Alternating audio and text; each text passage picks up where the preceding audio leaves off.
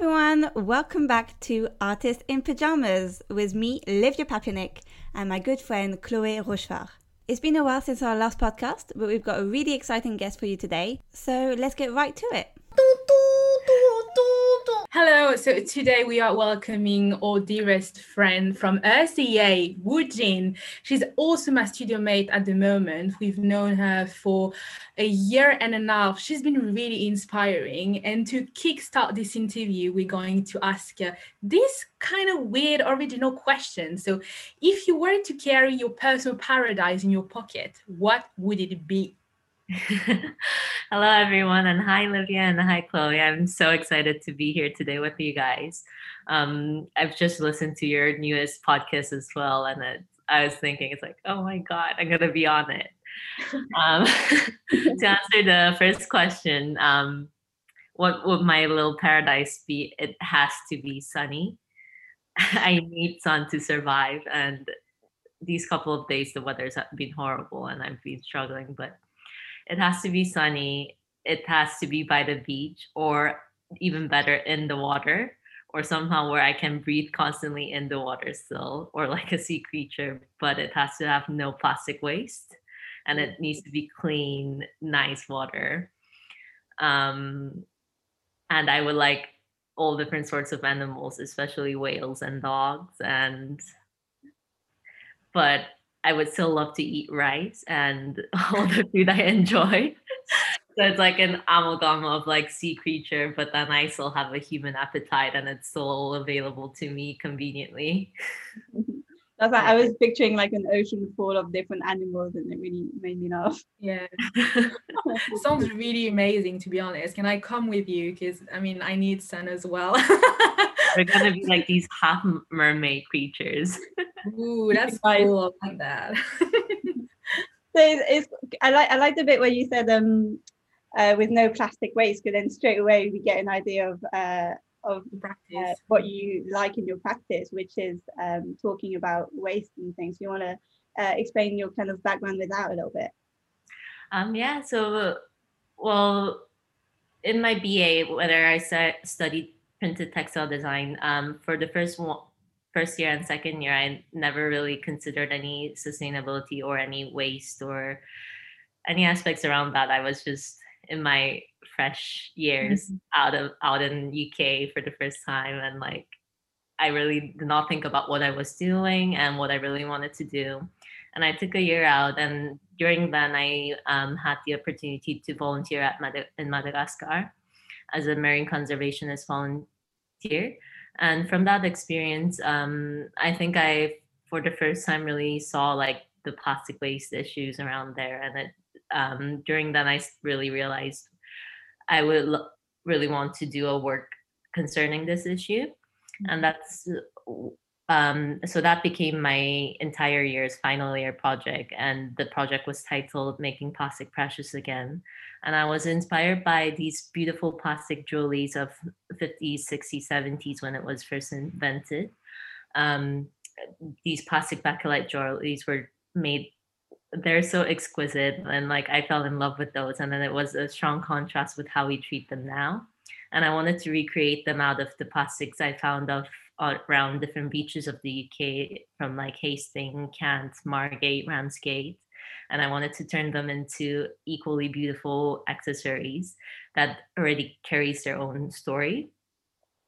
Um, yeah, so that's been my final year project at my BA, and in MA, I, currently I'm looking more into other materials and especially textiles and how to rebridge the gap between us and textile as well, because textile is one of the most like you all know we're all in the textile um, studies, we all know how polluting, how um, how damaging it is to the environment. Yet textile is such an important material to us, and I think, yeah, I'm just exploring those areas.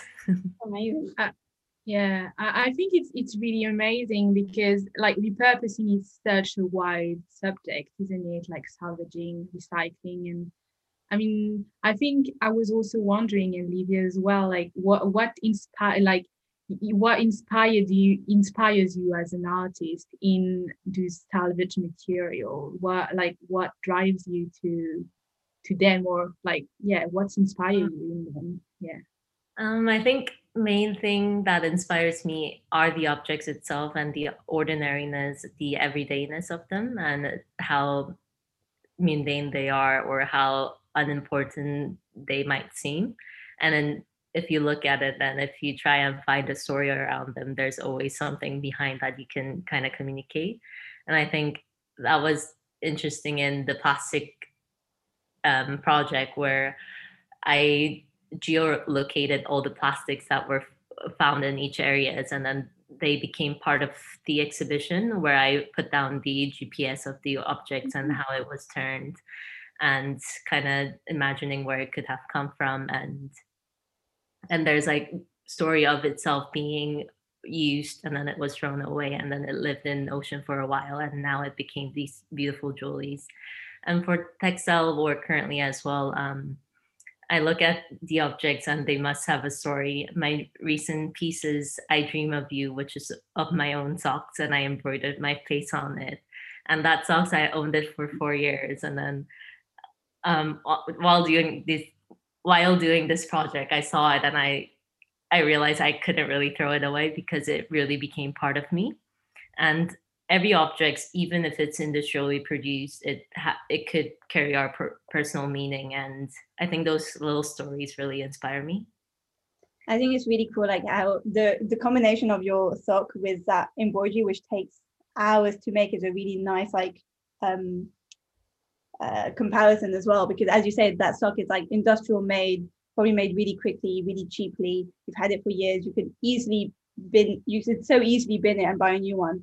And to mix to kind of mix that with like a process like embroidery that you do which takes so many hours to make and so it's so precise it's just a, it's kind of like throwing the bold with the with the delicate. It's really nice kind of contrast yeah definitely and i think it's always fun to challenge like what is valuable and what is not valuable and it's it really depends on our perception and like i think lockdown as well especially it gives people more time to think about how we get our mm-hmm. materials and where we are disposing them yeah because i guess i mean like when we look at this domestic space around us and these like object that we like cross in the street it's just I think everything has more value since you just are near them and you just embrace them way more. So it's really like a, an interesting angle that you're exploring right there, I guess.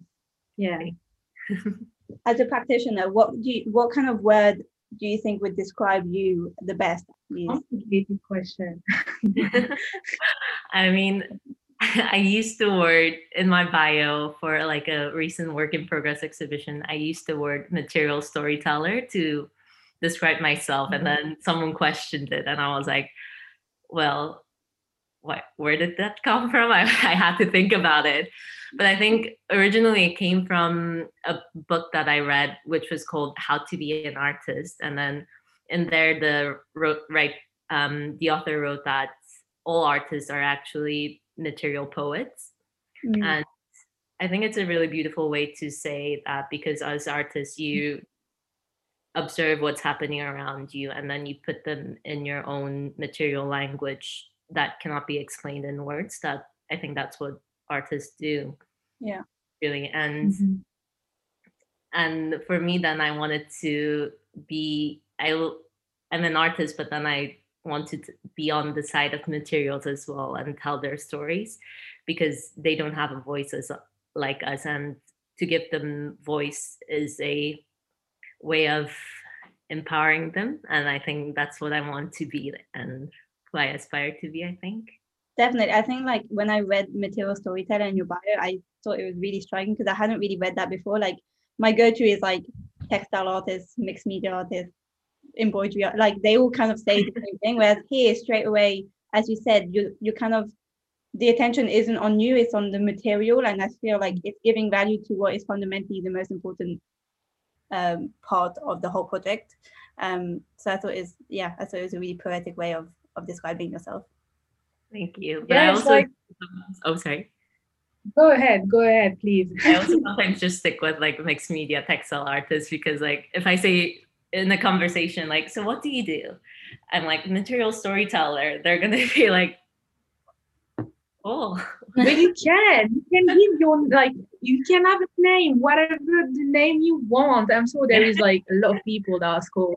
It's quite so like crazy. Um, it's quite like it, it gives it, it gives room for questioning because it's not straight away yeah they can't make an assumption to what it is you make. Whereas like with a textile artist, an embroidery artist, straight away people make an assumption yeah. to what it is that you make. Whereas with material storytelling, they can't really they don't really know what it is that you do. They just know that it's about materials and it's about storytelling. So it's quite um, mm-hmm. kind of direct whilst being quite mysterious. Yeah, definitely. Okay, leaves space for questions. Yeah, and it's like a nice maybe conversation starter or like in panel discussion to bring it up. Mm-hmm. And I think talking about this, like this topic, I was I was wondering, like, what is your relationship to process and making? What what does it mean for you? And yeah, how do you see it in your practice? Do you feel like it's uh, a way to research? Is it does it come after the research? Like, how does it work in your mind? You know, like we all want to know. This is like this is a big question. I mean, mm, I've never really taken embroidery seriously until I came to DMA. I got a glimpse of it in my BA practice, especially in the final year, because I thought it was such an interesting way of keeping the material, the found plastics as they are, but on top of it, you were able to add um, beautiful details to it and add a layer of story to it. But I've never really given much thought and in mixed media, our basis is around embroidery, and um, I think in the first year, I, it really gave me a glimpse of what embroidery could be, and I thought embroidery itself is very poetic in the topic that I'm researching because it talks about reconnecting the gap between us and objects. And stitching and embroidery is one of the oldest ways of building and constructing and joining materials that humans ever used and I think it it really is a poetic work in itself, and the actual making of it also gives me the time to reflect while I am making, and I think it's kind of similar to drawing and painting, where I never know what it what it's actually going to look like until it happens. And then i see something happening i don't like it then then from there I could learn what is it that I don't like and how do I want to change it and what is it that I really want to say through these pieces. So it's an actually it's actually like a constant, like you said, a research practice and then also a making practice, and it's all it happens at once.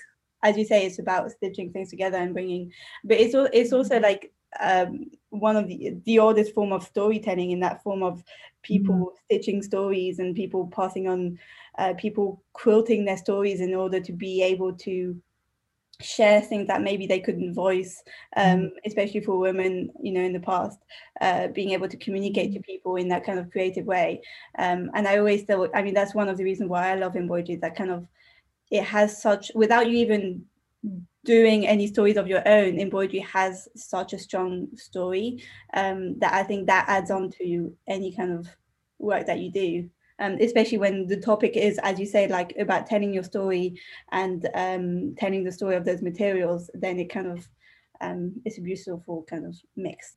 Definitely and i think your oh my god your words make me reflect more now but um i think it's really like you said, um, embroidery allowed people to voice in their own way what um, couldn't really be voiced. And mm-hmm. in a way, these material cannot voice themselves, and it does give them a voice of its own. It's still through me, but I tried. Yeah. Yeah. Yeah. yeah. That's a really, it's very poetic. I think, yeah, it's like, it's most I, I haven't stitched a lot. I mean you're masters of stitching you mm-hmm. too i know you know. It's just that I, I do feel like there is a huge like social connection that happen when you stitch. Like it's just it's not about stitching material. I mean it is but it's also about much more than that. You can i think give it as much like emphasis as you want and as much meaning as you want and it can be as like super literal but it can be also like super like metaphorical and really philosophical. So i think in this way it's really a great material as you said and it, it's really a nice technique to explore with like a lot of diversity into it. So yeah. Yeah i mean there's so much potential to it and i think i guess that's why we all see it so much in like fine art context today as well and a lot of people using it mm-hmm. as their medium yeah. It's going so much. I remember researching textile artists like in my first year of ba so like five years ago and just like it just i always saw the same. Obviously there would have been loads more but on the internet anyways i always used to see the same five people you know? It was and like i swear i, I remember talking to probably you Eugene. I don't know who else i would have talked about. And i remember like oh yeah this was and realizing that everyone had the same textile artist references because that's all you could find on the internet. And yeah. in comparison to now how you can find so much more. And such a variety of stuff that people do with it is really encouraging. Yeah and i think it's you got really democratized yeah. You got really democratized like mm. with the time yeah. Definitely. And especially like with the ever like well craft never really had like set boundaries but i think today more than ever it just is a very integral part of it and it's seeing more value in the fine art world as well so it's you know, it's interesting where do, where do you that was mm-hmm. actually one of our, our questions that we thought of earlier but like um continue that kind of idea of craft and art and mm-hmm. the current situation that also we are in in the fact that obviously it will change but the fact that we can't physically feel and see things and i think a big part of craft is being able to feel the material the materiality of it or at least like see it and connect with it um so how do you think it will maybe evolve in the future or how do you think it can evolve in terms of um sharing digitally mm-hmm. the craft? Oh. when I was eh, listening to the start of the question, I was actually more thinking of like what the future of craft itself is in like a societal societal context rather than what the makings of it will be. And in that aspect, I last couple of days I've been listening to um Colette's um craft their talks and they talked about the importance of craft in the coming years post covid where there's been there has been a void in the common retail um, sector and then the importance of craft coming in there and really helping to build the community and i do believe that craft really has the power to do so but in terms of more related to the question you asked I don't know. I've been thinking about how textile could really be exhibited digitally, and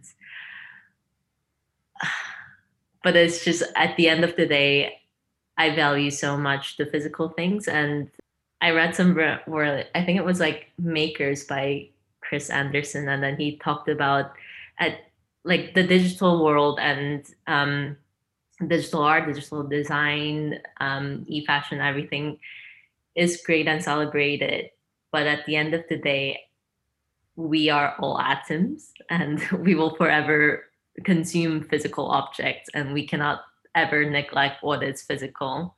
Mm-hmm. And post COVID, whenever people will have the chance, I think they will they will have an urge to see the textures, see the tactilities, and really engage with physical objects. And I think that even if the digital world world and digital art progresses, I do really believe in the value of physical and yeah, and I don't think it will go yeah. for the foreseeable future.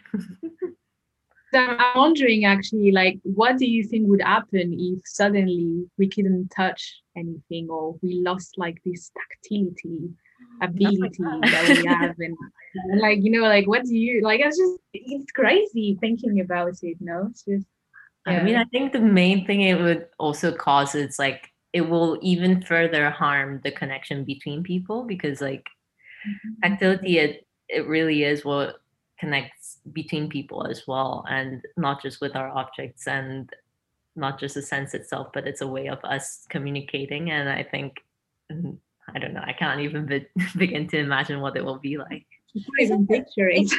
it makes such a difference like seeing something within a space as well like you know a, a textiles or a glass sculpture or ceramics like they they look and feel so different depending on the space they are in depending on how they're curated so i feel like just seeing it a digital world just only shows one possible curated way and it's just such a shame to lose all those you know the light shining through how the light interacts with the object or the textile piece um, how it makes you feel when you're yeah. in the room it's just all those qualities that are so fundamental to kind of mm-hmm. appreciating something and seeing the uh, kind of seeing the talent the time and the energy behind it as well. Yeah definitely. And i think it's another question is then if we well we are crafters and then if we wanted the work to be digital then do we um, bring in a third party a third technician a separate entity to translate our work in such digital atmosphere um, digital space? Or do we learn that ourselves and do we become these digitally we learn this mm-hmm. digital language or do we employ someone else to do it then what does that relationship become and is that really true truly just my work True. and i think it just kind of opens up mm-hmm. something else that's yeah that's so do you believe, no i was going to say like do you really like do you believe actually it's the role of craftsmen and craftwomen to actually learn these digital things uh to i don't know like rebuild their work and their thinking or do you actually like no because because yeah it's been like i think a huge question during or like the work in progress show we did with us here as well like what mm-hmm. is the place of digitality and how much does it have input on our practice as like physical practitioner i guess mm-hmm. so um, yeah i wouldn't say it's the role of crafts yeah. craftsmen or craftswomen because i don't know tell me to build cinema 4d tactile to the world, I would be like, oh no, that's not gonna happen in like five years. Give me like 10 years, I'll do it. Mm-hmm. And I don't think it's the role of them or of me because there's a reason why I don't do it because I'm not good at it. And there's a reason why I'm actually making these textile stuff because I'm I hope I'm good at it. I have talent. I hope so. I, you yeah. know you're good. you know you're good. yeah yeah no i don't think like i mean it's like the dilemma um i i, I tried to do some cinema 4d and some other stuff the other day to kind of see how i could translate my work digitally and it straight away just I, I became so angry at it and I it, it really took all of the fun and the joy out of the work that I do out of it um yeah and it's just it, yeah and I also I think with crafters and you know it becomes a craft and it becomes like we become craftsmen when we spend hours working on something when we spend hours developing it learning it years kind of perfecting it. And that kind of idea is that you choose you know on usually you choose one thing and you kind of like really become mm-hmm. an expert at it. And i feel like suddenly in this world we feel like we need to do everything. Like suddenly we need to become we need to become the the digital artist as well and be able to re- recreate it digitally. We need to become I'm not going to go into all the marketing thing we need to do, but everything like it, it is like it takes so much more time out of our work. And actually, as you said, like this is someone else's skill. This is uh, another artist who sh- does this on an everyday basis, and that's their expertise. And us trying to um, do it really kind of saddens our process. But then at yeah. the same time, trying having to suddenly feel like you need to collab- collaborate with all these people in order to make your work accessible online is quite frustrating because like obviously i love collaboration we've done a whole podcast about collaboration but the idea that sometimes like you feel like digitally anyways how else how else do you uh, sell your work online if it's not collaborating with someone and hoping they do exactly what you want because you actually have quite a strong idea or do you do it yourself and spend hours screaming at the laptop no definitely yeah. it's like it's just so complicated knowing what you want and but also at the same time it's it's so difficult to do everything on your own and it's just i think at some point i i personally really need to accept that yeah. I, I can't do everything and i think it a lot of young artists do need to realize it and lessen our own pressures that we cannot do everything and we will not be good at mm-hmm. everything yeah no I, I totally I, I, guess it's like i guess it's always tricky because we feel so independent you know in the way we evolve like with university at the moment and in general in life. I feel like maybe the artistic practice is in a way a bit solid like solitary you know like it's like it's something that you do on your own and it's always complicated because you have so much control over it because it's something that you spend years and years to learn. As you mm. said like both of you earlier and i guess that's why when maybe it's always complicated to say oh actually i have to to give place for someone else to help me with that because it's not my place. And i think it's also like a really nice way to think about it and it's a way to be extremely open-minded and yes just open to other way of thinking. I think maybe this leads to also this question like like when you think about the art industry in general like what what do you like think is the most daunting about it how do you like what do you think is the most complicated to engage with and to yeah yeah I mean, everything about our industry is daunting. but mainly, it's mainly, I guess, it's at the core level of it. It's the fact that no one cares if you don't do it. I mean, if I stop, if I decide, okay, maybe I don't have talent, I'm just gonna be um, maybe I'll just work at like a textile company and like a salesperson. No one would ever care. Maybe like for like my friends, uh, you guys would care maybe, and my boyfriend. Maybe, yeah, maybe a little bit, but no one in this entire world will really care. It's like, oh, you have to be making art, and it's at the end of the day, it's dependent on my own self discipline and my own self trust and belief that th- there is value in this in what I am doing. But at the end of the day, you also need to be your own self critic in order to develop your style and tell mm-hmm. yourself, okay, you have to improve on this. This isn't working. Um, this isn't communicating well.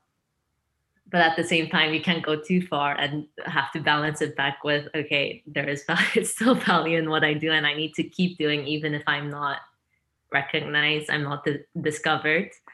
And so it's just the balance of it and just not losing faith when there's so many other talented people out there and just keep going until someone yeah sees and values my work I think, that, I think that's like you've mentioned it like as you said you've got to constantly give value to it yourself and as like you know you've got such a strong message in your work um and uh, it's a message that is like not only personal to you but it's a message that people should listen and that people should um, you know, if they're not aware of it, they should become aware of it. Um, and therefore, there's value in the fact that the communication and raising awareness of it is um, is fundamental. And I think most awareness about all these things happens from people being create creative in some kind of medium, creatively engaging with people and m- making people question themselves.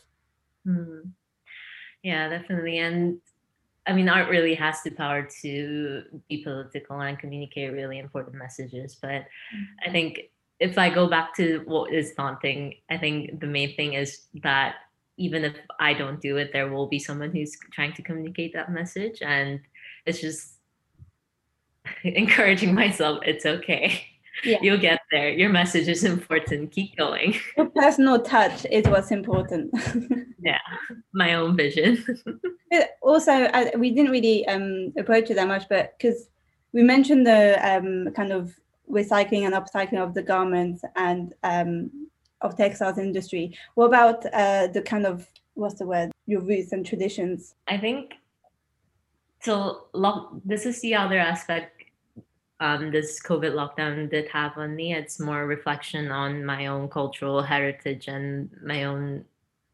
So I'm half Chinese, half Korean, and I grew up in China and Korea, half and half kind of, but mostly in China. And um, till now, I never really in my BA like print design work or in my final year plastic work really used that much of my own cultural heritage or really gave a second thought on it because I thought I didn't know much to bring anything of those aspects into my work. And I thought maybe I don't have the right voice to bring these aspects into my work.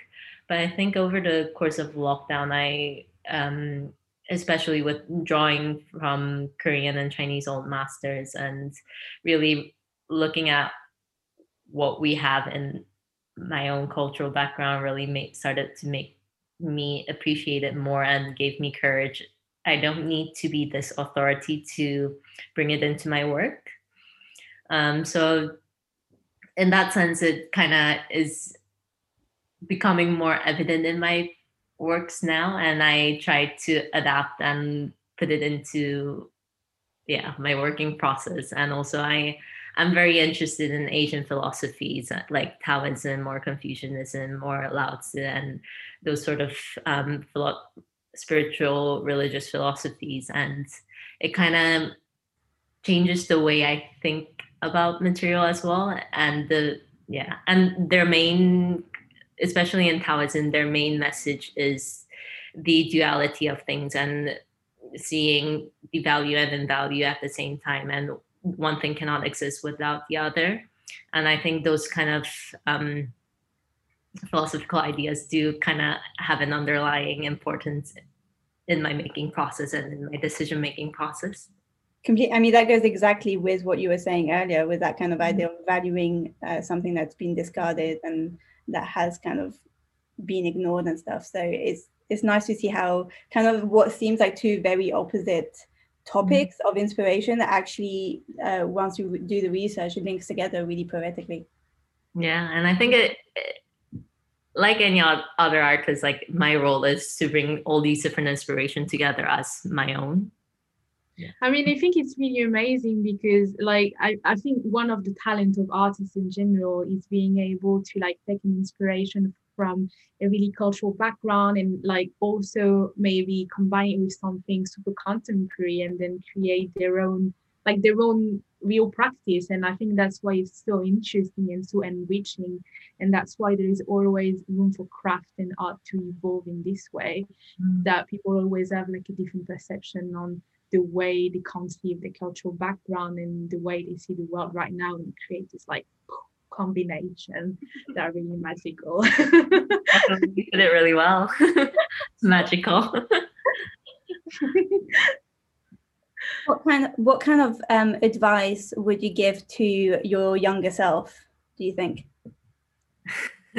I think this is the advice I would give it to current myself as well, constantly.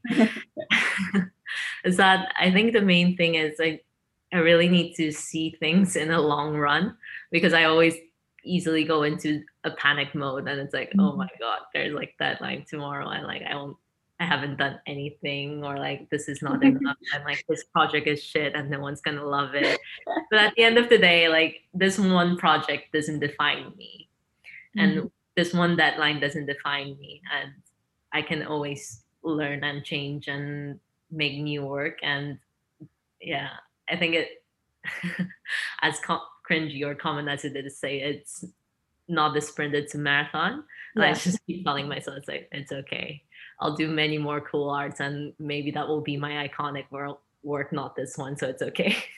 I, I feel like that's such an important one because I I think especially when like you know either you grad uh, either in your final year of BA or final year of MA when when it's kind of like a significant moment of like graduating and showing how much you've done in those you know in that ba or that ma is really daunting and you feel like you have to do literally something amazing that uh, showcases everything and it, it really does become really daunting and i agree with you it's like you know we, we've got years to carry on doing our practice and if in 20 years my work is totally different uh, than what we've done now then it should be totally okay Yeah. And I think I had this conversation with you, Chloe, in the studio. It's around the fact that, like, it's okay not really to be recognized.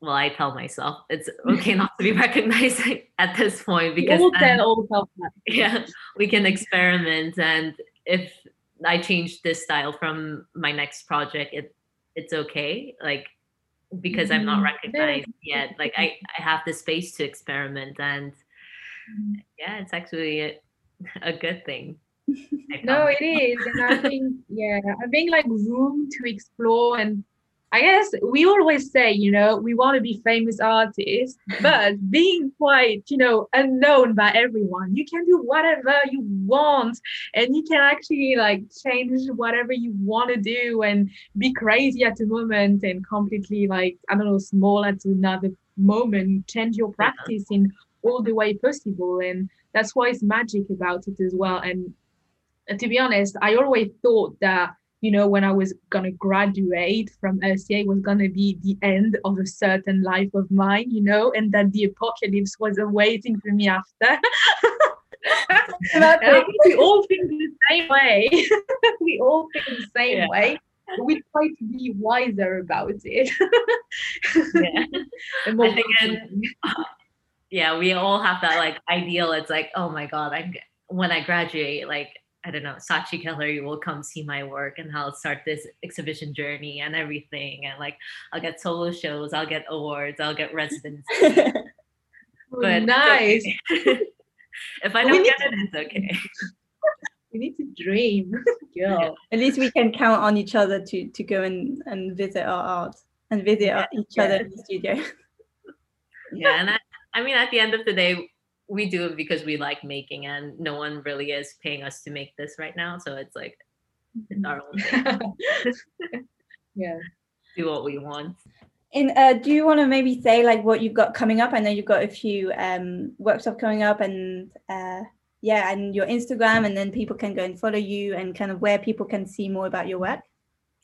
Um yeah so next thing that's happening is next week I am doing a collaborative workshop with RCA Drawing, and um, I think that is actually just limited to RCA um, staff, students, and alumni. But hopefully, I'm do- uh, hoping to do similar workshops in the future of how you could do imaginary drawing inspired by um, artifacts or common things that you would easily just forget about or mm-hmm. from or it could also be bringing back cultural art and how you could adapt that into your own art um, it's inspired by my own practice and i'm very excited to uh, run it with rca drawing on top of that i think with you guys with creating in crisis we are planning some new exciting exhibitions hopefully coming up soon and more workshops to follow so